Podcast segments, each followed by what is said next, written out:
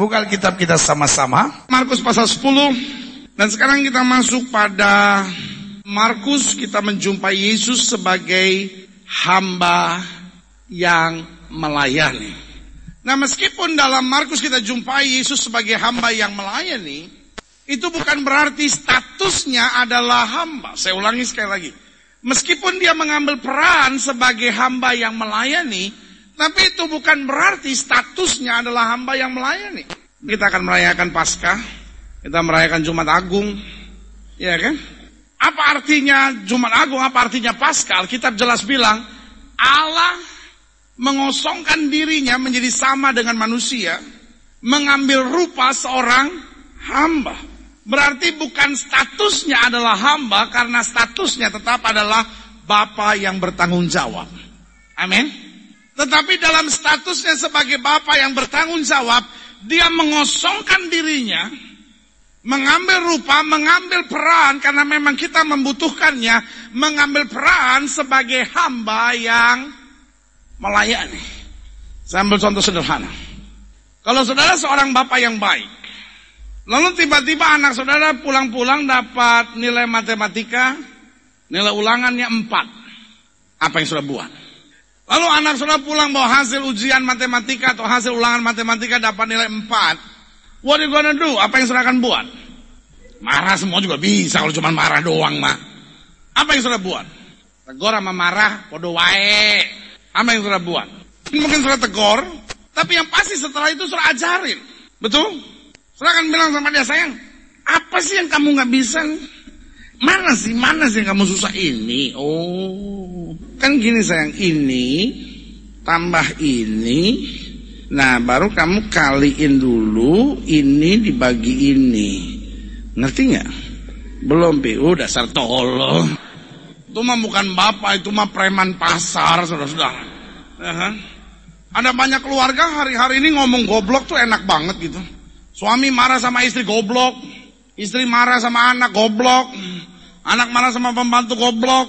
Pembantu tendang anjing, goblok. Ya kan? Sampai burung beo di rumah bisa goblok, goblok, goblok. We are living in a goblok family. Ya kan? Nah, bapak yang baik gak akan begitu.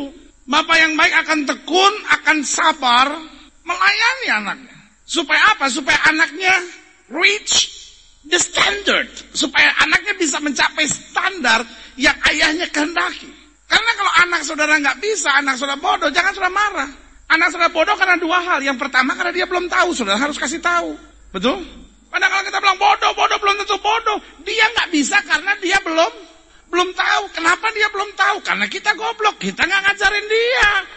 Ah, anak disalahin, ya kan? Jadi kalau anak saudara bodoh, anak saudara nggak nggak nggak bisa, itu ada dua. Yang pertama karena dia belum belum tahu.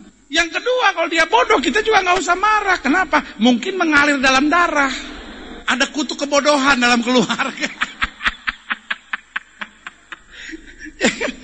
Anak saudara pulang bawa ulangan matematika dapat nilai empat.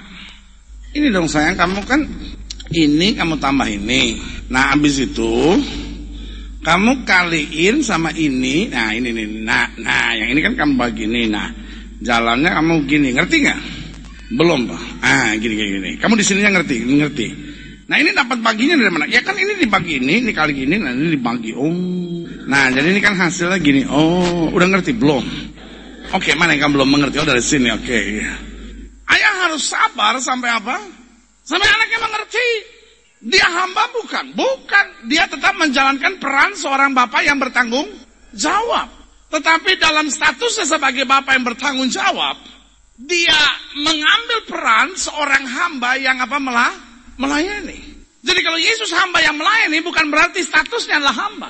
Ada banyak orang Kristen yang masih berpikir Yesus statusnya hamba. Sehingga kalau kita berdoa, Tuhan sertai saya, tiba-tiba dompet saya hilang. Saya marah sama Tuhan dan bilang, Tuhan kenapa dompet saya hilang? Bisa urus atau tidak? Kalau tidak turun dari sana biar saya di atas itu. No, no, no. Kalau apa yang kita harapkan tidak terjadi, gak usah komplain. Kenapa? Karena dia tetap Bapa yang bertanggung jawab. Kadang-kala kita pikir ini masalah, kadang-kala kita pikir ini kesulitan. Tetapi sebetulnya dari pihak Allah, Allah menyatakan segala sesuatunya untuk kebaikan bagi setiap orang yang mengasihi dia. Amin?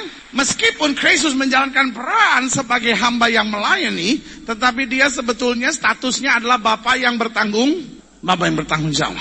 Nah, sedikit latar belakang tentang Markus. Siapa itu Markus? Markus berbeda dengan Matius karena Matius adalah salah seorang dari dua belas rasul. Nah, siapa itu Markus? Markus hanyalah murid yang mengikut Yesus kemudian. Kalau sudah lihat dalam Markus pasal empat belas, ini awal pengiringannya kepada Kristus. Dia tidak ada bersama dengan Yesus dalam pelayanan-pelayanan pertama Yesus. Dia cuma ada di sekitar salib Yesus. Kalau sudah lihat dalam Markus empat belas ayat lima puluh. Lalu semua murid itu dikatakan apa? Meninggalkan dia dan melarikan diri. Ini bicara tentang dua belas rasul yang bersama dengan Yesus. dua belas dua belasnya meninggalkan dan melarikan diri. Ayat lima puluh satu. Ada seorang muda. Nah, inilah si Markus itu sendiri. Ada seorang muda yang pada waktu itu hanya memakai sehelai kain lenan untuk menutup badannya. Dia mengikuti dia. Mereka hendak menangkapnya, tetapi ia melepaskan kainnya dan lari dengan apa? Telanjang. Ternyata mentalitinya juga sama seperti Petrus. Dalam keadaan terjepit, dia halalkan segala cara. Ingat, pada zaman itu kalau orang lari telanjang artinya dia gila. Kalau dia gila itu berarti dia kena kutuk. Kalau dia kena kutuk berarti dia najis. Tidak ada seorang pun yang boleh menangkapnya, karena siapapun yang memegang dia, dia pun akan menjadi najis. Jadi satu-satunya dia dapat menyelamatkan diri, dia lepaskan semuanya, dia lari. Nah, saudaraku yang kekasih dalam Tuhan, tetapi luar biasa. Waktu Roh Kudus menjamah dia, dia berubah. Makanya kalau saudara lihat dalam kisah para rasul, jarang sekali saudara jumpai satu nama Markus. Biasanya nama itu disebut dengan nama depannya. Dan nama depannya itu ketika dia di-acknowledge, dia diakui sebagai bagian dari orang Yahudi, sehingga namanya disebut Yohanes Markus. Dia adalah kemenakan dari Barnabas. Dalam Alkitab dijelaskan Paulus satu kali berselisih paham dengan Barnabas. Kenapa? Karena Barnabas ingin membawa Yohanes Markus. Tetapi Paulus tidak ingin. Akhirnya mereka berpisah jalan, tapi masing-masing dalam pelayanan. Nah, yang menarik perhatian kita, Yohanes Markus ini atau Markus ini tidak menulis Injilnya sama seperti Matius. Kenapa? Matius menulis Injilnya kepada orang-orang Yahudi untuk membuktikan bahwa Yesus adalah Raja dan Yesus adalah Mesias. Tetapi Markus ini menuliskan Injil ini kepada orang-orang Romawi. Ingat, di sekitar salib, di situ pusat pertama pelayanan dari Markus. Markus melihat ada sesuatu yang menarik di salib itu. Kenapa saya bilang ada sesuatu yang menarik? Karena Markus melihat orang-orang Romawi, tentara-tentara Romawi, waktu lihat Yesus disalibkan mati, lalu kemudian ada gempa bumi, orang-orang Romawi itu bilang apa? Sesungguhnya dia ini adalah apa? Anak Allah. Nah, tapi kalau mereka mau belajar lebih jauh tentang keyahudian, ingat orang Romawi punya satu kekhawatiran. Kekhawatiran yang dikhawatirkan oleh orang Romawi adalah, karena Romawi waktu itu menguasai dunia, yang paling dikhawatirkan adalah pemberontakan. Sementara Yesus dituduhkan sebagai apa? Memberontak kepada Kaisar. Nah, itu sebabnya Markus dalam suratnya ini dia menulis, Yesus bukan sebagai tokoh yang berkuasa, yang mengatur segala sesuatunya. Tapi dia justru mempresentasikan Yesus dalam sudut yang berbeda sebagai hamba yang melayani. Kata-kata penting dari Kristus sangat kurang sekali. Yang banyak justru perbuatan-perbuatan Kristus. Dan Markus sedang mau menjelaskan yang dibutuhkan dunia hari ini seringkali bukan pemimpin tetapi pelayan. Amin. Dunia hari-hari ini kekurangan orang yang mau jadi pelayan. Semua mau jadi bos. Suami mau jadi bos. Perintah sesuatu, ngomong sesuatu sama istri. Kalau istri mulai, e, ya tapi pak, diam. Sampai istri sakit hati menatap suaminya bilang, iya, gua diam setan. Itu yang saya bilang. Ketika masing-masing mau jadi bos, tanpa kita sadari pasti ada yang kita jajah. Saya ulangi sekali lagi. Kalau kita mulai merasa jadi bos, pasti ada yang kita jajah. Tapi kalau hidup kita siap menjadi pelayan, saya percaya dimanapun sudah ada, orang lain bersuka cita dengan kehadiran saudara. Itu yang sedang dipresentasikan dalam Injilnya Markus kepada orang-orang Romawi. Nah, apa benefit yang akan kita terima ketika kita menyadari Kristus sebagai hamba yang melayani? Coba kita lihat Markus pasal sepuluh ayat tiga puluh lima. Lalu Yakobus dan Yohanes anak-anak Zebedeus mendekati Yesus dan berkata kepadanya, Guru, kami harap supaya engkau kiranya mengabulkan suatu permintaan kami. Jawabnya kepada mereka, apa yang kamu kehendaki aku perbuat bagimu? Lalu kata mereka, perkenankanlah kami duduk dalam kemuliaanmu kelak yang seorang lagi di sebelah kananmu dan yang seorang lagi di sebelah kirimu. Tetapi kata Yesus kepada mereka, kamu tidak tahu apa yang kamu minta. Dapatkah kamu meminum cawan yang harus kuminum dan dibaptis dengan baptisan yang harus kuterima? Jawab mereka, kami dapat. Yesus berkata kepada mereka, memang kamu akan meminum cawan yang harus kuminum dan akan dibaptis dengan baptisan yang harus kuterima. Tetapi hal duduk di sebelah kananku atau di sebelah kiriku, aku tidak berhak memberikannya. Itu akan diberikan kepada orang-orang bagi siapa itu telah apa? Disediakan. Mendengar itu ke sepuluh murid yang lain menjadi marah kepada Yakobus dan Yohanes. Tetapi Yesus memanggil mereka lalu berkata, kamu tahu bahwa mereka yang disebut pemerintah bangsa-bangsa memerintah rakyatnya dengan tangan besi. Dan pembesar-pembesarnya menjalankan kuasanya dengan keras atas mereka. Ayat empat puluh tiga. Tidaklah demikian di antara kamu. Yesus nasihatkan buat setiap pemimpin, buat setiap pengusaha, buat setiap pedagang, buat setiap mereka-mereka yang melayani, buat setiap suami, buat setiap orang-orang muda dijelaskan. Barang siapa ingin menjadi besar di antara kamu, hendaklah ia menjadi pelayanmu. Dan barang siapa ingin menjadi antara kamu, muka di antara kamu, hendaklah ia menjadi apa? Hamba untuk semuanya. Ayat yang ke empat puluh lima. Karena Anak manusia juga datang bukan untuk dilayani, melainkan untuk melayani dan untuk memberikan nyawanya menjadi apa? Tebusan bagi apa? Banyak orang. Nah, sebenarnya gue yang dikasih dalam Tuhan, apa benefit yang akan kita terima, apa berkat yang akan kita terima, apa manfaat yang kita dapatkan jika Kristus datang dalam kehidupan kita sebagai hamba yang melayani. Yang pertama, coba saudara lihat sebentar dalam Amsal pasal enam belas. Saya mau sudah jelas dalam pokok-pokok ini, karena itu ada beberapa ayat akan saya buka buat saudara, sehingga saudara mantep gitu dalam keyakinan saudara akan firman Allah tentang mengapa Kristus harus datang sebagai hamba yang melayani. Dalam Amsal enam belas ayat yang ketiga dikatakan apa? Serahkanlah perbuatanmu kepada Tuhan, maka apa? Terlaksanalah, wuh, haleluya, segala apa? Rencanamu. Nah, sekarang saudara lihat Matius sebelas ayat dua puluh delapan. Marilah kepadaku semua yang letih lesu dan berbeban berat, aku akan apa? Memberi kelegaan kepadamu. Ayat yang ke dua puluh sembilan dikatakan, pikul lakuk yang kupasang, dan belajarlah padaku, karena aku lemah lembut dan rendah hati, dan jiwamu akan mendapat apa? Ketenangan, sebab kuk yang kupasang itu apa? Enak, dan bebanku pun apa? Ringan. Nah, pertanyaannya, apa yang benefit yang akan kita terima? Apa berkat yang akan kita terima jika kita menyadari Kristus sebagai Bapa yang bertanggung jawab itu hadir dalam kehidupan kita sebagai hamba yang melayani? Yang pertama saya pelajari, karena dia datang sebagai hamba yang melayani, maka hidup kita menjadi mudah. Sama-sama bilang sama saya, mudah. Mungkin sudah menatap saya dan berkata, pendeta, jadi kalau Kristus datang sebagai hamba yang melayani, artinya hidup kita nggak ada masalah. No, mudah itu bukan berarti tidak ada masalah. Kalau kita kembali pada apa yang saya gambarkan tadi tentang seorang ayah yang mengajar anak-anaknya. Kalau dia bapak yang bertanggung jawab mengajari anak-anaknya, mengatasi ulangan matematika, mengatasi ujian, mengatasi nilai-nilai yang buruk. Saya mau tanya sama saudara, anak-anak itu tetap melewati ujian nggak? Anak-anak itu lewati ulangan-ulangan harian nggak? Walaupun papa bertanggung jawab buat semuanya, tapi mereka tetap harus lewati uji, ujian. Tapi ujian bukan sesuatu yang sukar lagi buat dia. Kenapa? Bukan ayah mengatur soalnya, tetapi ayah mempersiapkan anak-anaknya untuk bisa mengatasi setiap ujiannya. Sehingga waktu menghadapi ujian, pulang ke rumah, orang tua tanya, tadi ujian bagaimana? Gampang. Bukan soalnya yang gampang. Buat sebagian anak-anak masih stres. Tetapi karena papa mempersiapkan dengan baik. Wuh, wih, ini yang saya percaya.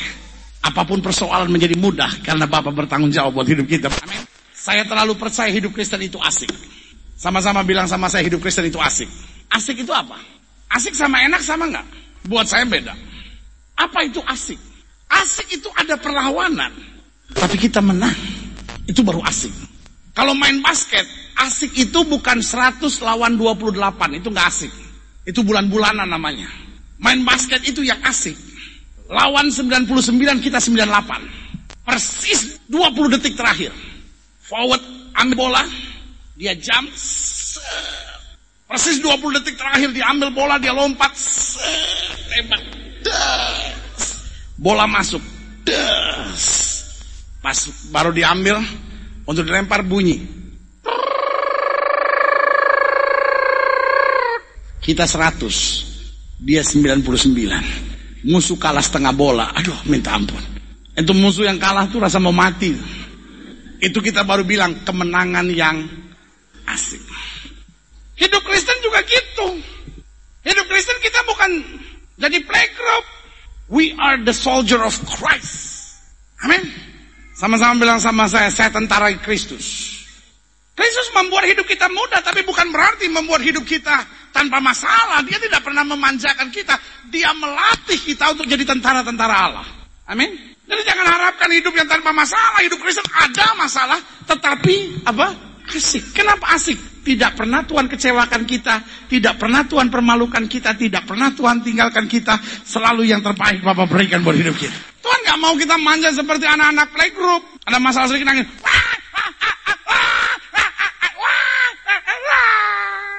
Gurunya nantang, sayang kenapa sayang? Pipis, cuma pipis saja. Wah, wah, wah, seperti dunia mau terbakar begitu. Ya, banyak orang Kristen kan juga gitu kan, seperti playgroup playgroup. Ada masalah sedikit, Tuhan saya udah gak kuat, Tuhan saya udah gak kuat. Ya, anak kecil gitu, kalau tersinggung sedikit gak mau sekolah. Baru hari pertama dia sekolah, hari kedua gak mau sekolah. Mamanya tanya, kenapa gak mau sekolah? Guru gak bener. Kenapa guru gak bener? Ya habis saya masuk sekolah, guru nanya segala macam. Satu tambah satu dia belum tahu, dua tambah dua dia belum tahu. Dia nanyanya sama saya, satu tambah satu berapa? Saya kasih tahu aja dia dua. Dua tambah dua, saya kasih tahu juga dia empat. Tuh dia tahu semua, saya yang kasih tahu. Buat apa lagi saya sekolah? Memang anak zaman sekarang aneh-aneh. Kemarin kan saya baru pulang dari pelayanan. Pulang-pulang lagi di mobil, anak saya nanya sama saya, Pipi, kenapa ayam jago kalau kukuruyuk matanya tertutup? Wah, saya bilang, sayang, Papa gak dalam dunia perayaman seperti itu. Saya aja gak pernah tahu dia tutup mata atau buka mata, ya kan? Masa ya? Saya cuma tahu bunyi aja, oh, oh, oh, oh. Saya kan gak pernah lihat-lihat matanya lagi buka. Saya bilang, aduh sayang, Papa gak tahu, bener Papa gak tahu sayang. Emang kenapa dia tutup mata sayang? Anak saya dengan tenangnya bilang, dia udah hafal teksnya. Saya pikir-pikir sih bener juga. Ya kan? Kalau kita udah hafal teksnya nyanyi kan? Ya kan?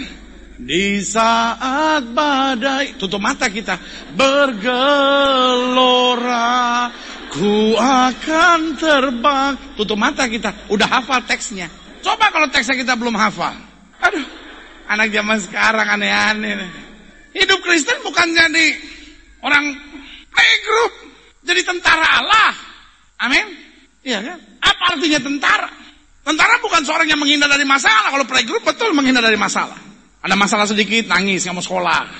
Jadi kalau ada orang Kristen tersinggung, gak mau masuk gereja, ketemu saudara gitu, aku eh, gak masuk gereja lagi. Apa orang gereja semua? Kadang dia bilang gini, nye nye nye nye nye nye. Playgroup tuh. Hidup Kristen ada masalah gak apa-apa.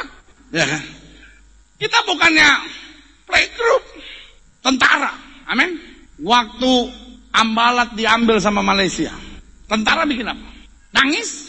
Lapor ke komandan Malaysia, ambil pulau kita. Kita kan Kristen juga kadang-kadang begitu kan. Kalau nyanyi kayak tentara Tuhan, kita buat, hey, iblis gemetar, wow, wow. Ada tantangan sedikit, datang pendeta-pendeta. Bukan pendeta, itu yang saya bilang tuh, ya kan? Pendeta itu, pendeta itu, pendeta itu seperti komandannya tentara. Ini semua nih, semua nih, semua nih, tentara. Buat saya sudah tentara-tentara Kristus. Pendeta yang khotbah tiap minggu tuh, komandannya tuh. Dia bukan guru playgroup. Waktu Malaysia mulai coba masuk-masuk wilayah Indonesia, tentara bikin apa? Langsung maju, langsung maju. Bawa kapal perang. Tentara tuh ngadepin itu maju. Maju. Kenapa mereka maju? Karena segala sesuatu yang mereka perlukan disediakan. Itu yang saya bilang hidupmu mudah. Karena kalau mereka dalam perang, mereka kan tinggal lapor. Orang yang berperang, apapun yang dia butuhkan disediakan. Amin. Panglima tinggal bilang butuh empat belas senjata, dua puluh dua granat, dan tiga kapal perang untuk masuk. Gak bisa. Kemudian pusat Panglimanya bilang, ah, lu minta bapak lu aja bayarin semuanya. Gak ada. Itu yang saya bilang hidup jadi mudah. Hal-hal yang saya sanggup, hal-hal yang saya mampu, itu tugas saya. Tapi hal-hal yang saya gak mampu, Alkitab bilang, serahkan kehidupanmu kepadaku, sebab aku yang akan membuat segala rencanamu berhasil. Amin. Hidup Kristen mudah bukan berarti enak. Hidup Kristen mudah itu berarti asik. Tantangan demi tantangan membangkitkan semangat kita untuk percaya bahwa Allah saya tidak pernah gagal menepati janjinya. Amin. Pak, waktu engkau menghadapi tantangan jangan menyerah.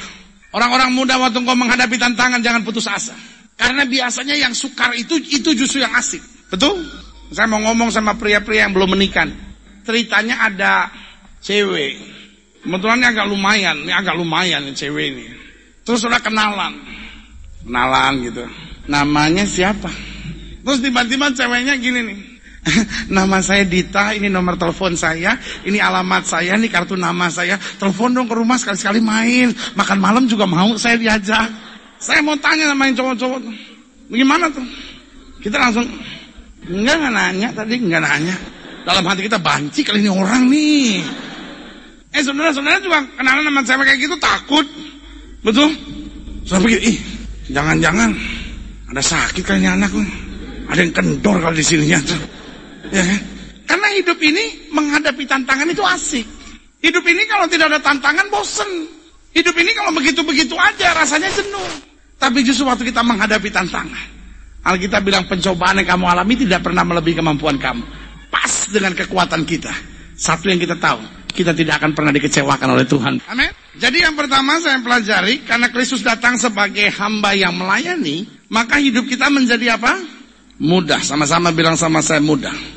Mudah di sini bukan berarti tidak ada masalah, tapi mudah di sini berarti kekuatan luar biasa Tuhan sediakan. Saya tidak usah stres, saya tidak usah putus asa. Saya belajar bersyukur dan Bapa kerjakan segala sesuatu tepat pada waktunya. Yang kedua, karena Kristus datang sebagai hamba yang melayani, kalau sudah lihat dalam Filipi pasal satu ayat dua puluh lima. Dan dalam keyakinan ini taulah aku, aku akan tinggal dan akan bersama-sama lagi dengan kamu sekalian, supaya kamu apa? Makin maju dan bersukacita dalam dalam iman. Karena dia datang sebagai hamba yang melayani, maka hidup kita harus makin lama makin ma, makin lama makin maju. Hidup Kristen bukan hidup yang statis. Hidup Kristen hidup yang mengalami apa? Kema, kemajuan. Kalau tadinya saudara masih hidup cepat marah, kalau tadinya saudara cepat emosian, kalau tadinya saudara orangnya susah menguasai diri, makin saudara dekat sama Tuhan, ada kema kemajuan. Jangan saudara bilang sama saya, pendeta saya ada kemajuan, pendeta dulu saya judi, tiap malam saya judi. Puji Tuhan, sekarang semenjak Roh Kudus sudah jamah hidup saya. Sebelum judi saya doa dulu, seringkali cukup menang pendeta. Itu mah bukannya kemajuan, kekacauan. Hidup Kristen itu mengalami apa kema? Kemajuan. Yang tadinya merokok, tinggalkan merokok, itu kemajuan. Yang tadinya keluar masuk diskotik, sekarang keluar masuk gereja, ah itu kema kemajuan. Mungkin seorang menatap saya dan berkata, jadi pendeta orang berdosa gak boleh masuk ke gereja. Bukan itu maksud saya, bukan itu. Tentu kan ada cerita orang bule. Jadi orang bule, bininya orang Indonesia udah bertobat. Cuman nih bule ini kacau, kacau sekali, belum bertobat, udah ngaco hidupnya, ngaco bener. Satu kali istrinya udah gak tahan, dipaksain ke gereja, dipaksain sama istrinya ke gereja. Udah ke gereja lu, biar didoain sama pendeta. Pas ada baptisan Roh Kudus. Karena mulainya juga belum ngerti. Cuma sama istrinya aja dipaksain, akhirnya dibawa maju. Nah dia maju. Nah gerejanya bukan kayak gedung gini, bukan. Gerejanya di bawah gitu, jadi kaca-kacanya kelihatan tempat parkir. Udah lagi didoain gini, dasar bulan juga belum bertobat. Dia gak tutup mata. Didoain gini dia gak tanya.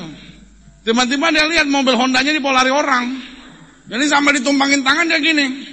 Somebody stole my Honda, somebody stole my Honda. Ini pendeta kebetulan gak ngerti bahasa Inggris. Jadi lagi doa, tiba-tiba dia kan ngomong, somebody stole my Honda. Lihat Pak, terus, terus.